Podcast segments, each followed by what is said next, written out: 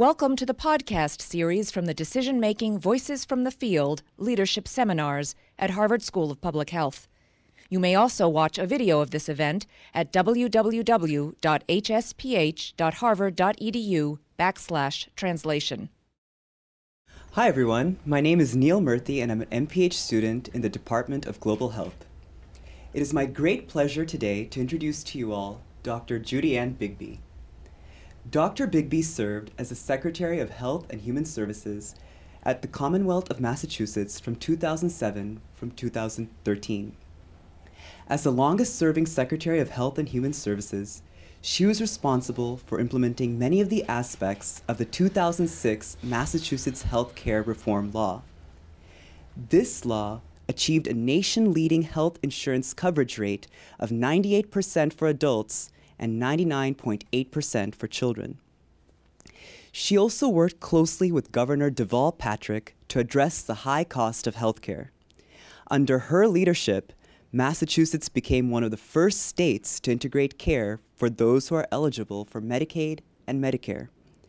She has achieved significant improvements in mental health services, child welfare, public health, health care for the disabled, veterans, and the elderly in Massachusetts. In two thousand eleven, Doctor Bigby was appointed by President Obama as one of the inaugural members of the Advisory Group on Prevention, Health Promotion, and Integrative and Public Health of the National Prevention, Health Promotion, and Public Health Council. She's also a member of the Board of Directors of the National Quality Forum. Prior to her appointment as Secretary, Doctor Bigby served as the Director of Community Health Programs at Brigham and Women's Hospital and the Director of the Center of Excellence in Women's Health at Harvard Medical School. She attained national recognition for her pioneering work to eliminate health disparities among low-income and minority women. Doctor Bigby holds a B A from Wellesley College and an M D from Harvard Medical School, as well as honorary degrees from Lesley University, Pine Manor College, and the New England College of Law. Currently, she is a Menschel Senior Leadership Fellow in the Division of Policy Translation and Leadership Development at the Harvard School of Public Health. Before I turn the program over to Doctor Epstein, please join me in welcoming Doctor Judy Ann Bigby.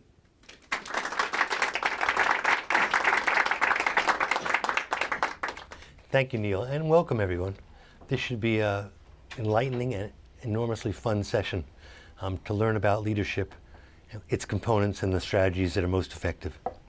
We have with us today someone who embodies that.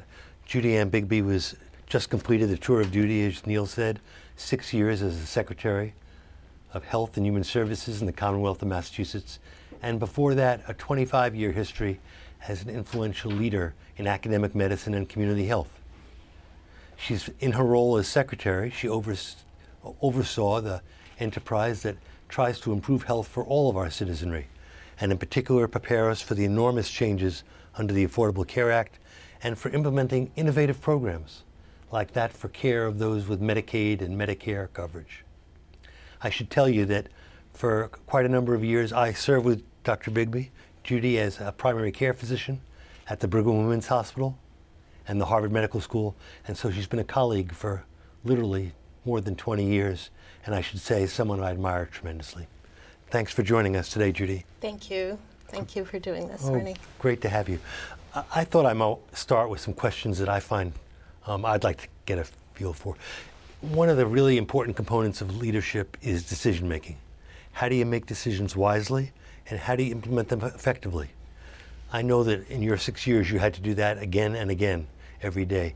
Could you tell us a little bit about one or two, one would be fine, really hard decisions you had to make, where the choices were not easy, the kinds of information you pulled together to make that decision, and the strategies you used to make sure that once you made that decision, you'd implement it effectively?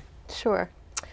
You know, I could um, cite dozens of examples. Um, I think, though, what I'd like to talk a little bit about is how we decided to approach payment reform in the Medicaid program. Um, everyone knows that payment reform is quite a hot topic. Um, fee-for-service payments are deemed to be uh, one of the reasons why healthcare costs are so high and why, quite frankly, we don't deliver the highest quality care in the United States. Um, a lot of the discussion is about, is about, well, if we develop these accountable care organizations, many of which are centralized in hospital systems, we can pay them differently, and that might lead to change. Um, if you look at the Medicaid program, we really serve two different types of populations. We have young adults and children who are relatively healthy, even though they are members of some of the most vulnerable populations in the state. They are relatively healthy, and they don't need a lot of hospital care. Um, and then we have people like the duals, who really represent a group of people who have a broad range of needs that stem from um, their needs to be supported to live in the community, the fact that they have chronic disease, the fact that um, they haven't had access, perhaps, to care that they should have. So our approach was really not to focus on giving payments to hospital systems and then letting it um, come down to those populations, but to really focus on the on-the-ground providers who would be accountable for the care for those individuals. And I think people were surprised about that decision, because we have so many wonderful large hospital systems in Massachusetts that have for a very long time been trying to become integrated systems. Um, so I, I think it's it took some doing to convince the governor and others that this approach was more consistent with serving the populations that we really need to um, take care of in the Medicaid program, and uh, recognizes the need that there shouldn't be a one-size-fits-all approach, but an approach that allows providers to understand who the populations are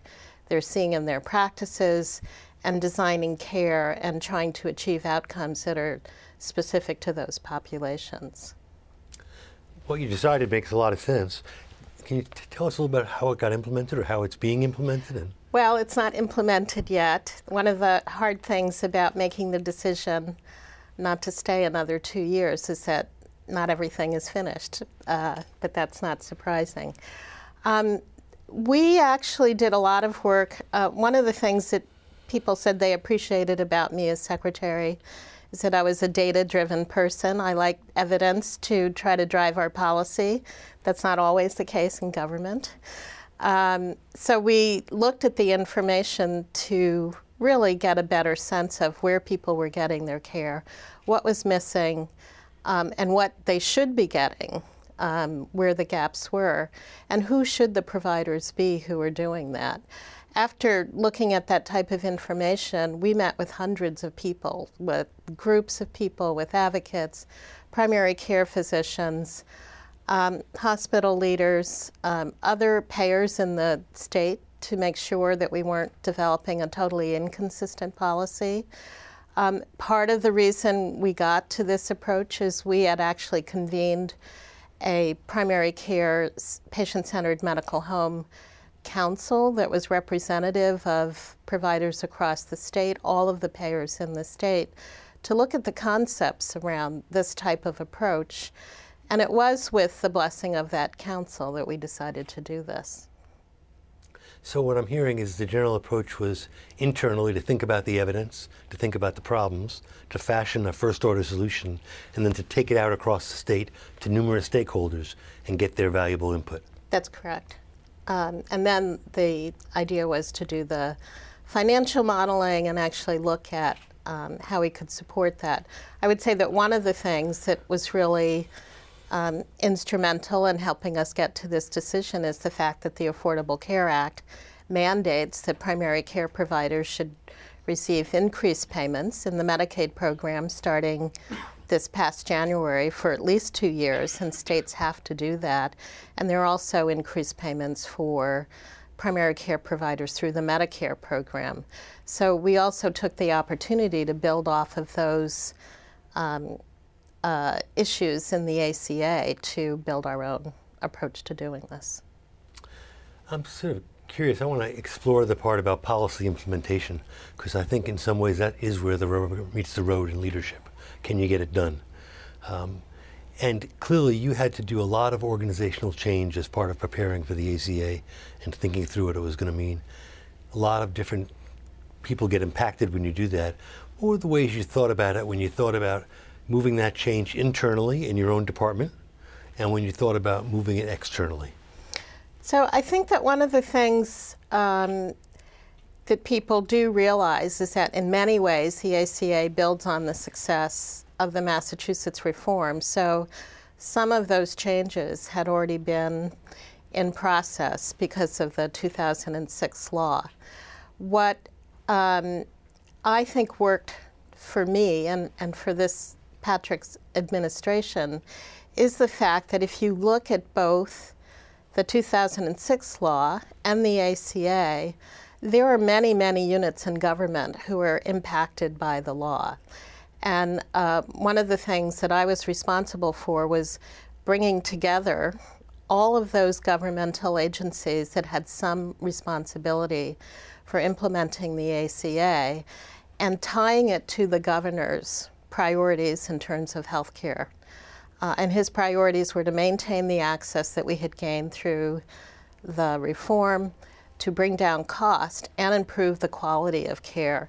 So by having a common set of priorities to guide our implementation of A C A, by having everybody come into the same room and actually laying out who's responsible for which part of this bill, and how are we going to make sure that we work together, that we inform each other about the policy decisions that need to be made, um, so that the governor was hearing from one voice, and as secretary he asked me to lead that. So having a process where everybody comes together and quite frankly learns from each other and makes sure that everybody's rowing in the same direction was a really important part of how we went about implementing A C A in Massachusetts. And I can tell you, uh, the first meeting that I had of all the governmental people who were responsible, there were forty, fifty people in the room. So it wasn't a small thing to try to coordinate that massive amount of policy implementation. And how many of them were in your department? Um, less than half. So the Attorney General's office was there, the Division of Insurance, uh, the Department of Revenue has a role in this. Um, so it, it was quite a, a diverse group of governmental leaders, if you will. So you've already started to touch on this. This the state has been involved in this massive health reform now for some period of time, very successful. Um, might you just restate again what was your role in it, and what surprised you most about participating? Well, as you know, the law was passed in April of two thousand six. Governor Patrick won election uh, in November of two thousand six. And so when I arrived on January fourth, two thousand seven, many of the components of the Massachusetts bill were kind of sitting there waiting to be implemented. The connector had already um, established itself. It was amazing that between April and October of two thousand six, that whole agency was up and running, and they began to um, switch people out of uncompensated care to a real health insurance product. Um, one of the things that um, was very interesting about that process, though, is the huge role that Medicaid played. Because if you look at those individuals who were eligible for those state subsidies, they're people who go back and forth in terms of their income. One month they could be eligible for Medicaid, and the next month be eligible for the state subsidized product. Um, one of the things that we worked really hard on is trying to make it so that as people's income changed, because they were in um, dynamic positions, that they didn't lose coverage. That was a real challenge, and we learned a lot about that process that we brought to our implementation of the Affordable Care Act to try to decrease the churning, as it's well known, uh, in that in that space. I think th- the other thing um, that was surprising about um, the implementation of the health care law is that the three million dollars that the legislature put on the table to do outreach to inform people that they were now eligible for health care coverage worked really well. And people were very concerned in the first months of our administration that people were coming out of the woodwork, that the costs were going to be much higher than Um, estimated, because what happened was people didn't gradually become insured. They kind of all became insured all at once. Um, and what's amazing is that that one hundred sixty thousand people who ended up at state subsidies, and then another thirty thousand or so who ended up in Medicaid, um, reached the height pretty quickly. Um, and so I think that that's a, a great lesson learned. But one of the things that I had to learn in state government is don't panic. Don't do something without getting all the evidence first, um, because there were many people who were talking about, oh, we've got to turn this off. This is not going to work. There are too many people. We can't afford this. Um, but we held on to the fact that this is the purpose of the bill, and this is the way it was supposed to be implemented. And I think through the recession, the very fact that the uninsurance rate in Massachusetts dropped by very little, um, showed that the bill works well. It predicted what would happen when people lose employment and become uninsured. And um, so we didn't lose a lot of ground on people being insured. And, and I think that that's an important lesson. And again, with federal help, we were able to maintain those people in coverage. Interesting. Uh, I'm going to turn it over, over to the audience in a moment, but I, I want to just follow up one more link you've given us, which is you s- describe yourself quite aptly as an evidence-based decision maker, and I think that's, that's I, I personally like that style a lot. When you reflect on your own style of decision making and leadership and implementation, are there any other characteristics that you would talk about that come to mind as much in the same way of evidence-based for making decisions and so forth? Well, I think that, um, you know, um, I certainly learned that the right thing to do wasn't always the best policy, or uh, wasn't always accepted as the best policy.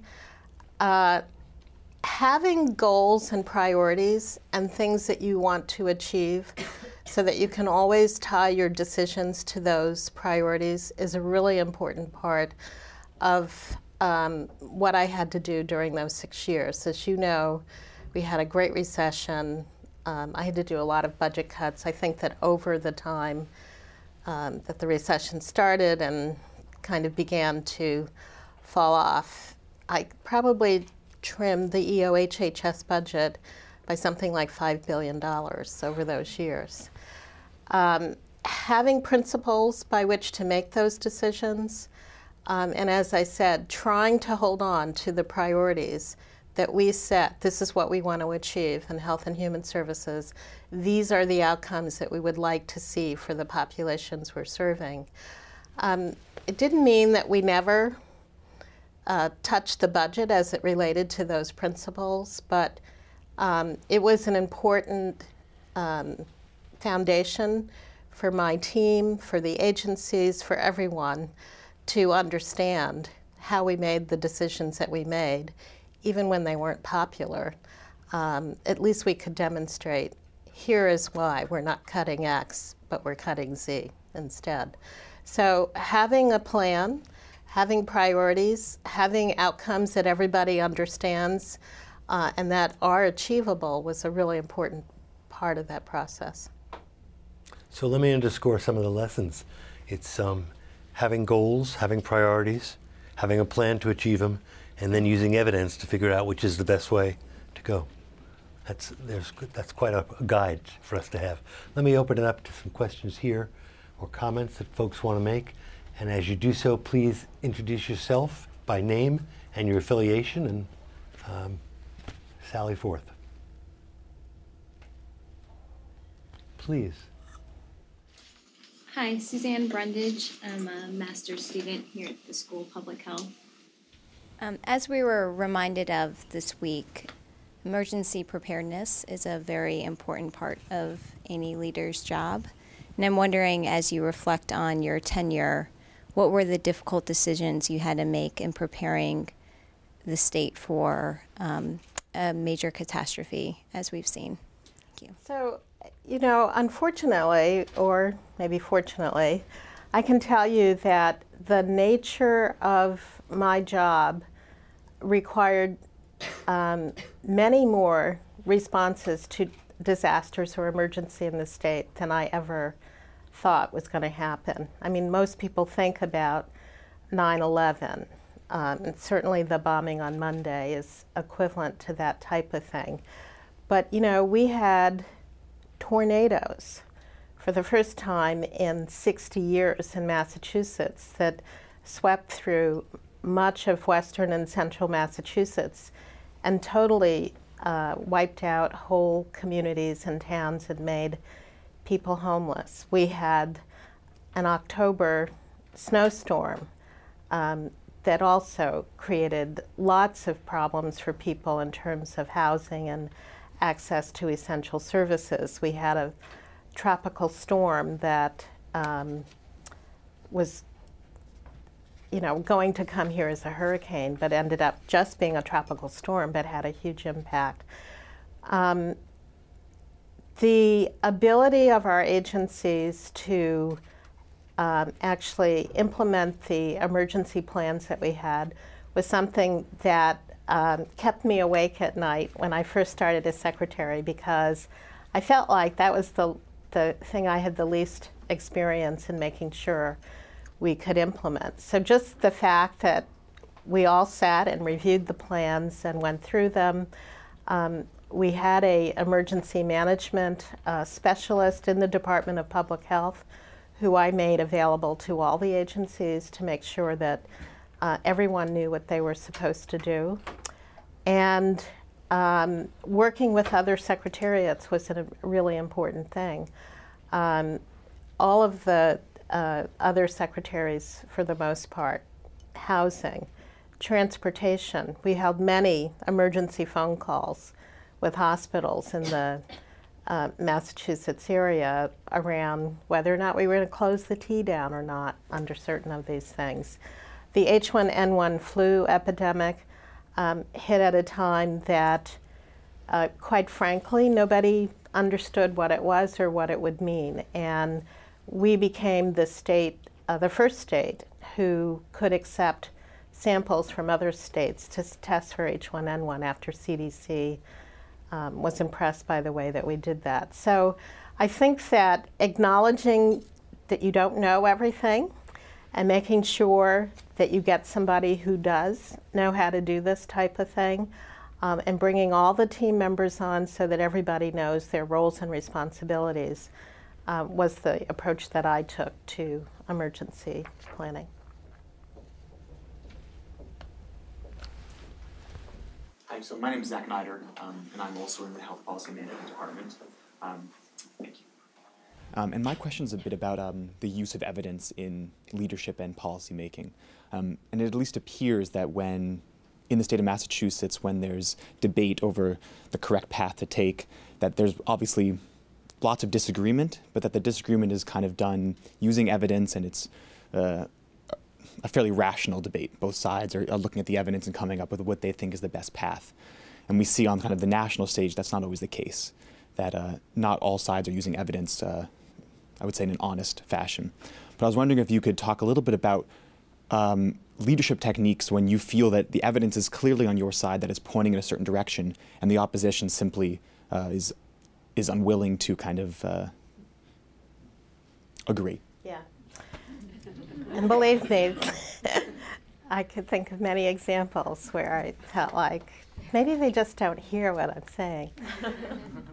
You know, evidence is uh, uh, a very flexible thing in some ways, and quite frankly, for a lot of the things we do, there isn't sufficient evidence to put a stake in the ground and say it has to be this way.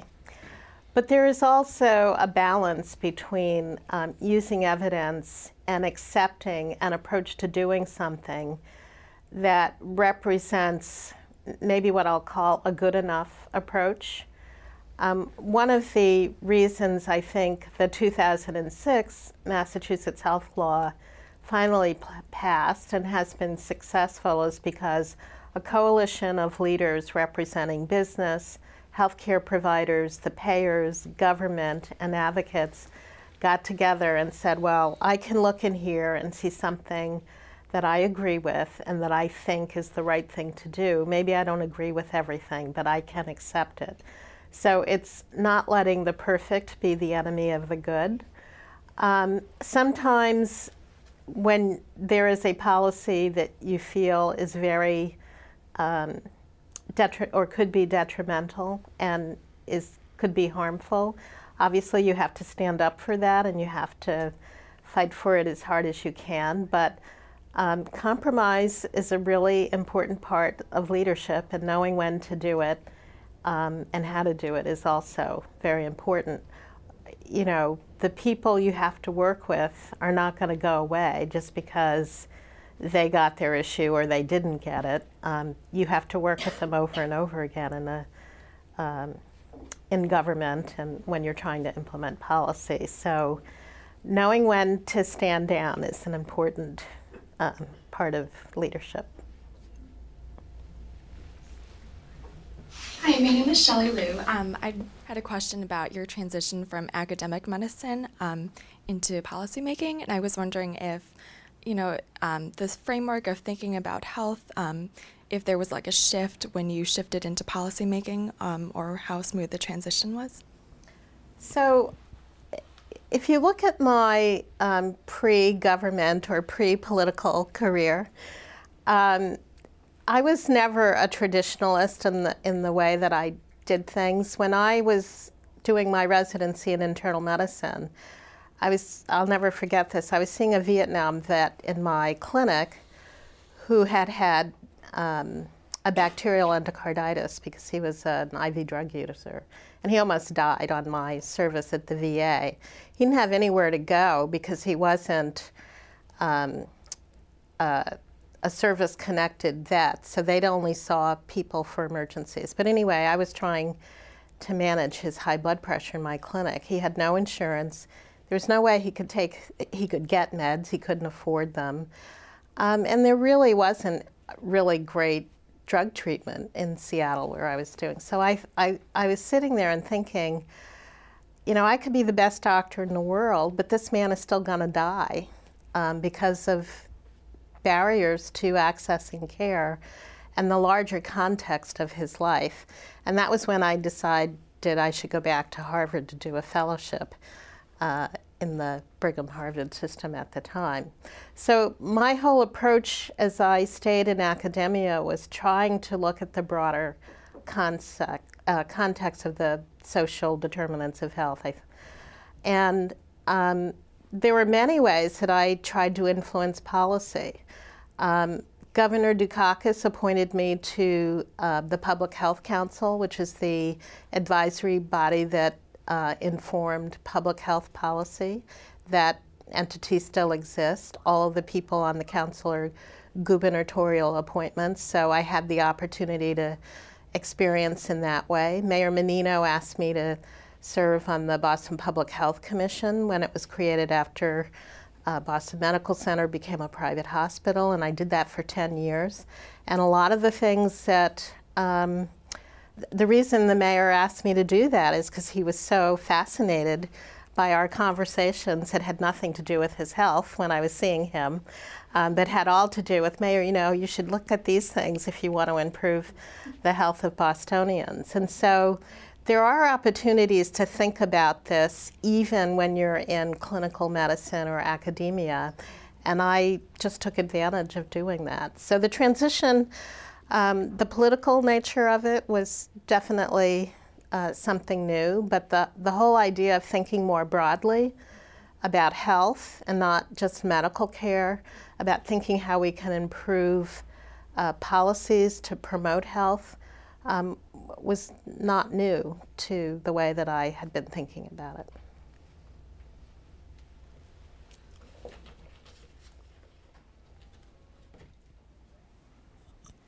My name is Sherelle Barber. I'm a doctoral student in social and behavioral sciences here at the School of Public Health. Um, so kind of going along with what you just said in terms of this idea of uh, improving health and not just focusing on medical care, what are some of the things that um, you were able to do um, as secretary to kind of address social determinants, whether it was at the community level um, or through policy that wasn't necessarily health policy? Um, and what were some of the, um, I guess, challenges in doing so um, when some, sometimes we focus so much on like access to care? So there are a few examples I could give you. Um, one of the reforms that Governor Patrick um, pushed for uh, and his team was really successful in getting was redesigning the way transportation is governed in Massachusetts and pulling together multiple transportation entities and making one department. As part of that initiative, um, we worked with the Secretary of Transportation to develop what is called the Healthy um, Transportation Compact. And it is a signed agreement between the Secretary of Health and Human Services and Transportation to do things like um, if, if as transportation is being designed, to look at ways that it might influence health and to try to make sure the design promotes health as much as possible.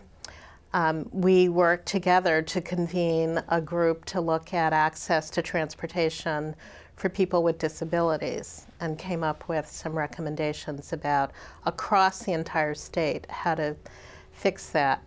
Um, I worked with the Secretary of Education to develop an approach to um, making it possible for children in what are called the level four or underperforming schools in Massachusetts to go to school ready to learn.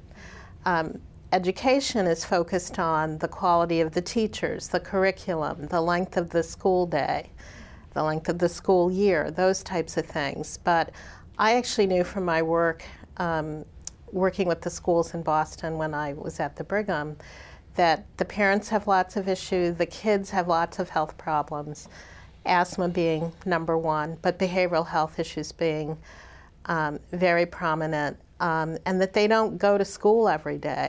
So w- I worked with the Secretary of Education to develop a three-pronged approach to addressing in those underperforming schools how we were going to make sure the kids attended school, how their parents were going to access needed services, and how we were going to make sure that those kids were getting the medical and behavioral health needs that they needed to have addressed. So those are some examples of the way that we looked more broadly. Gillian? I need a microphone, or I can just talk loud. I think they need a mic. Oh, we need a mic to record me for posterity. Excellent. Okay. I'm Gillian Steele-Fisher. I'm in the Department of Health Policy and Management. Um, and um, you spoke uh, a minute ago, um, I thought, a really interesting perspective. You said, you know, the transition to sort of your role as secretary wasn't so large because you'd been thinking broadly about these issues. You'd had these experiences um, that allowed you to get a vision of, of what was to come in some ways. And yet you said, you know, the politics was a little bit different when you got there. And I'm hoping you might speak to us a little bit about what you mean. What were the politics when you actually entered that field? Where did you feel that really pressing in on you, particularly perhaps with respect to this idea of Um, focusing on evidence base, or um, you know, the, the scientists and all of us are, are curious about that. And I think, what could you have done when you were thinking broadly to think about the politics explicitly as well? Maybe advice for, for others here.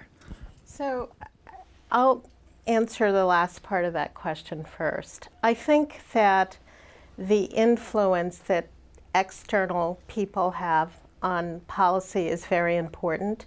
But there is a strategy. There is a way to do it to become effective. Um, and you know, I'm on a zillion email lists that says, please send a note to your congressman to pass the, or your senator to vote yes on the amendments for the gun bill that didn't do well yesterday. But I, and yeah, maybe some offices count how many emails they get. Um, but it's really the people who are willing to Um, grab the people who have the influence and sit with them and really hammer away at why their position is so important, and to also help them understand how they can do it. Not simply, it is good policy to raise taxes on, uh, you know, these exempted tobacco products, for example. Um, but here's how it can be done without your suffering, you know, being called the tax and spend Democrat. I think that for, so for external people, understanding the process, Um, I remember that one of the first times I went to the State House when I was working with a group of women in Boston on breast and cancer uh, disparities, they organized a meeting with legislators in June to try to get money in the budget for the program. Well, that was, you know, way too late. You need to do that in January, not June. The budget is already decided in June. So simply knowing those types of things is um, important. But the influence that people externally can have is very important. Internally, it's complicated, which uh, I didn't mean to say, because uh, everything is complicated. But, you know, I worked for Governor Patrick, and I represented him. And so everything I did was um, with the lens of, I work for this administration, I am doing what I'm doing on behalf of the governor and his priorities, and um, I'm not the one who is important here, it's the governor. So balancing that, um, when you're trying to promote the right thing, it isn't that, you know, there was disagreement or whatever, but I wasn't speaking for myself. And sometimes it was really hard when you're passionate about something uh, to remember that. So balancing that was one of the difficulties politically.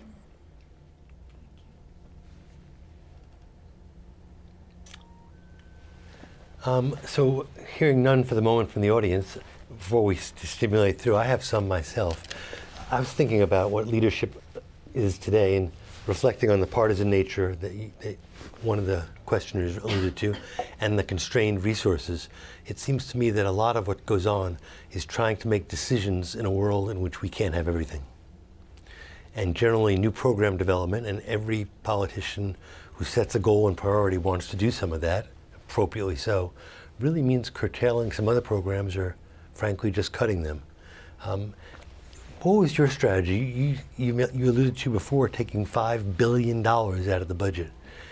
What happens when you had to give people bad news, and how did you go about it? And well, so the, forth? I'll ask, I'll speak to the first part of your question first. Um, I would say that within three weeks of my becoming secretary, I was informed that um, I had to do a five percent budget cut to my budget. Now, the budget at that time was thirteen billion dollars, and a lot of the agency heads came in and they said to me, oh, this is terrible, this is devastating, where are we going to find this money? And I said, well, thirteen billion dollars sounds like a lot of money to me, why don't we really look at this?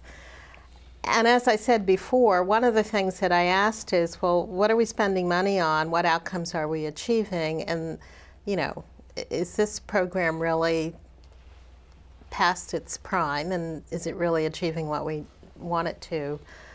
And is that a way to make sure that we can kind of redirect money to the things we have as priorities? Even when you do that and people acknowledge that maybe a program is no longer meaningful or successful, um, the money supports employees. There are people behind the scenes who think it's helping them.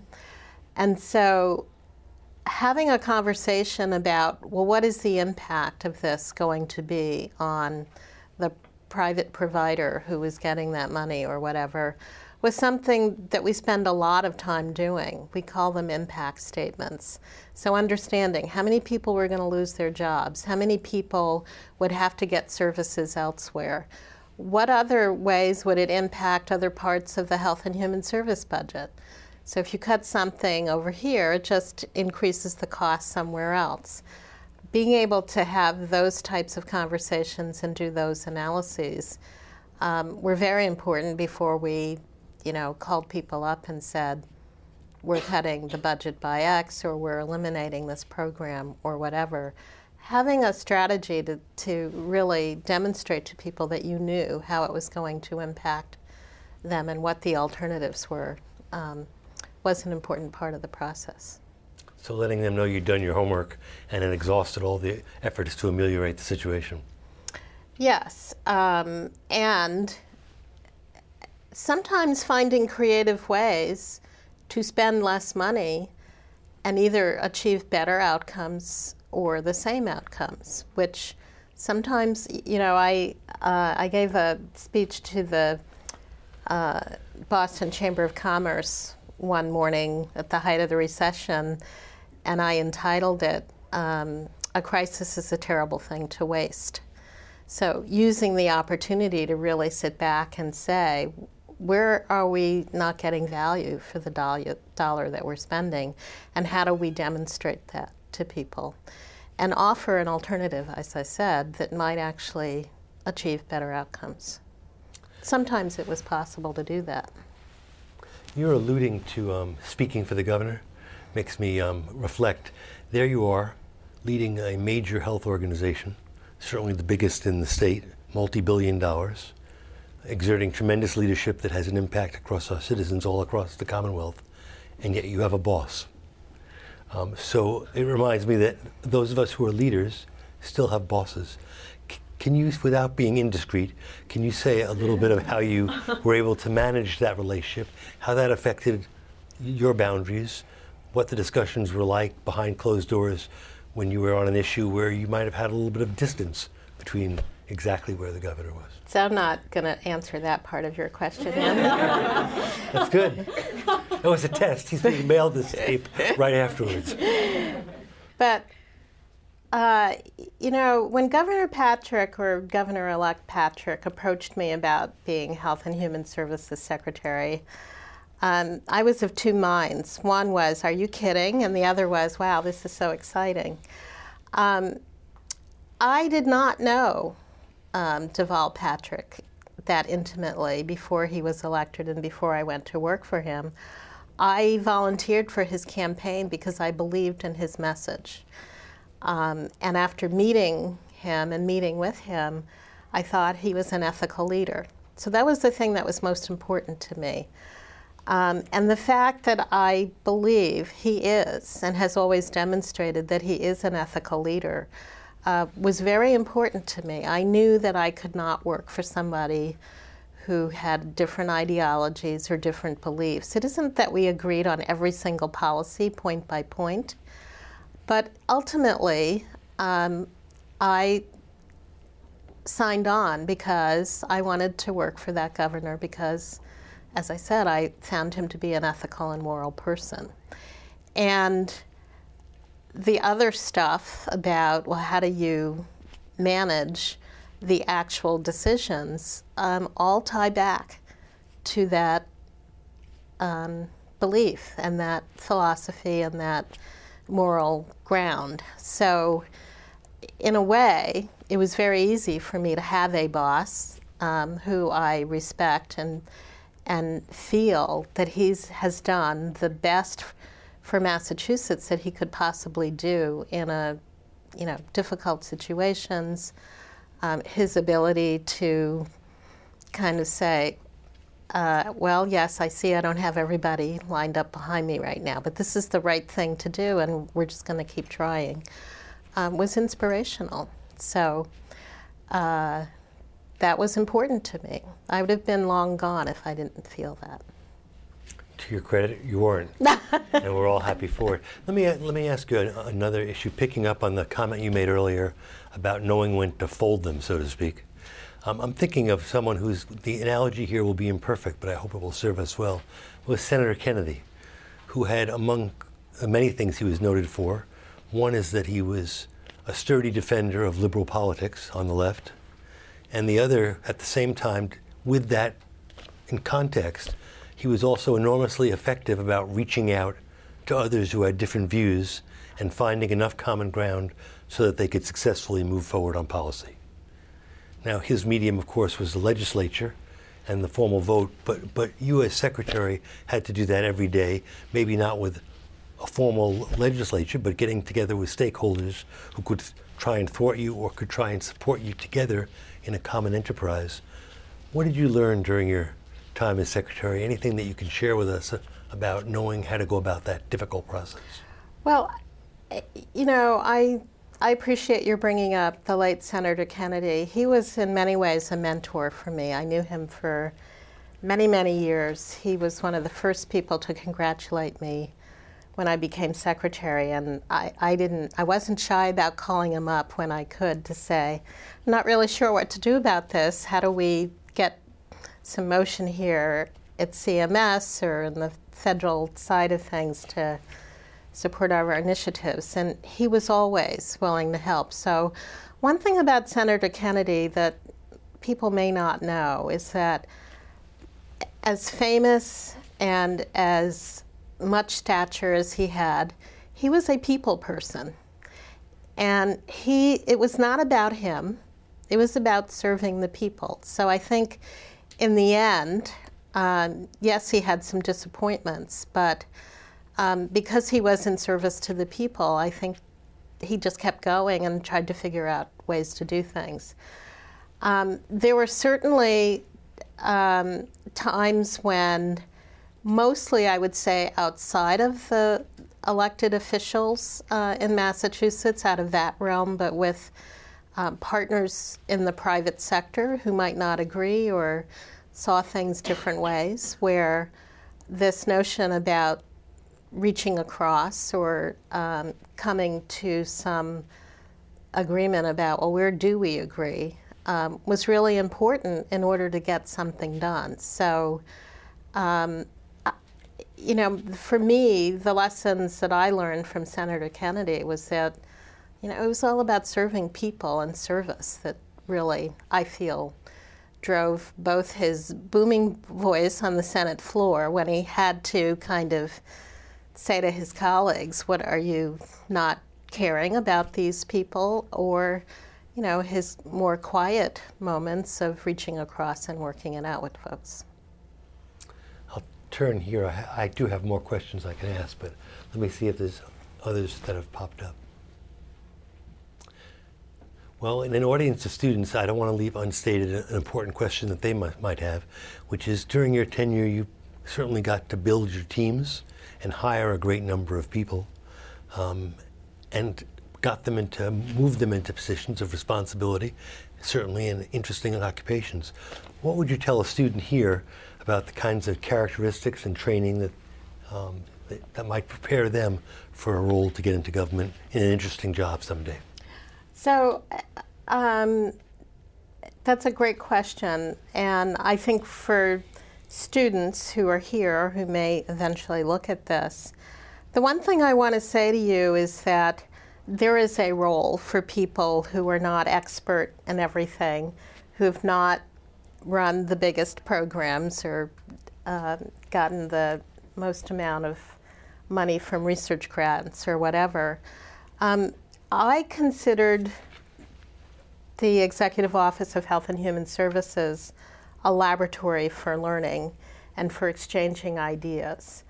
Um, and from the lowest level people that we hired to come in to basically do some of the data analysis or more grunt work, um, they always participated in our meetings when we um, were looking at the options.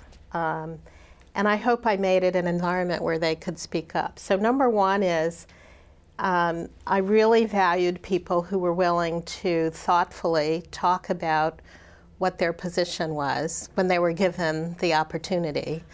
You don't always give your position in the room with your boss in it, uh, only if you're asked. Um, but people um, needed to be able to express an opinion and articulate something.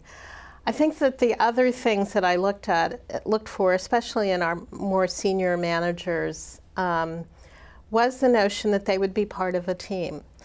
Um, the, everyone that I talked to about the executive office when I got there said, well, you know, there are seventeen agencies, they all operate in silos, they never talk to each other, they're serving the same people, those people have, you know, ten different case managers because they're in ten different programs, and um, isn't there a better way to do this? And when I went and I looked at the structure, I said, well, indeed, there is a better way. And Uh, from the first day I got there, I said, you know, we're all one team.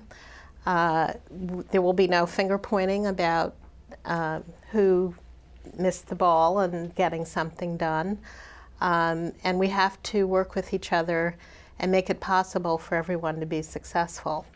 So I articulated that to people as they came in and we interviewed them. And I said, if you can do that, then you can be on the team. The other thing I said, you have to be loyal. Uh, either you agree or to promote the priorities and the goals that we have. If you can't do that, this is not the right place for you to be. You can't be a square peg in a round hole. Um, you know, and I'm not saying that people couldn't disagree on particulars, but the broad vision, um, people had to embrace that. And if they couldn't, um, they needed to know that they probably weren't going to feel very comfortable there.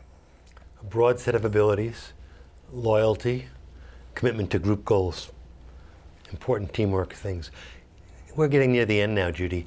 Would you have any final words about leadership that you'd like to transport to the audience, or even maybe something that you didn't realize before you were secretary that you feel like you learned about this while being there? Um. You know, the one thing I want to say is that um, you've asked me a lot about hard decisions and successes and transformation, but you know, uh, leaders have to be willing to fail at something. Um, taking risks mean that you don't always know what exactly the right thing is to do. Um, and things don't always turn out the way you thought they would. Um, but the ability to take risks and recognize as you're going down a path, wow, this is not turning out the way I hoped, uh, and to change course and step back, or to simply say, well, this was a failure, let's move on, I think is really important. And if you don't allow your team to take risks, um, they're not going to push you as hard as you need to be pushed either, because if everybody's just looking for their comfort zone, um, there won't be enough innovation, there won't be enough change, there won't be enough transformation. So not being afraid to fail has to be part of being a leader. Otherwise, uh, we could just keep doing the same thing over and over again and say, well, at least I'm no worse than X.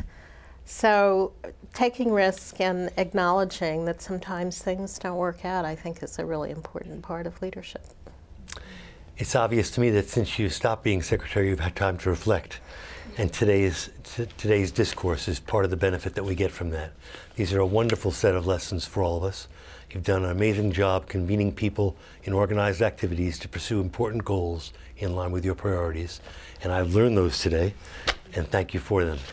Appreciate your time. This has been a production of Decision-making: Voices from the Field at Harvard School of Public Health. You can find the complete video of the event at w w w dot h s p h dot harvard dot e d u backslash translation.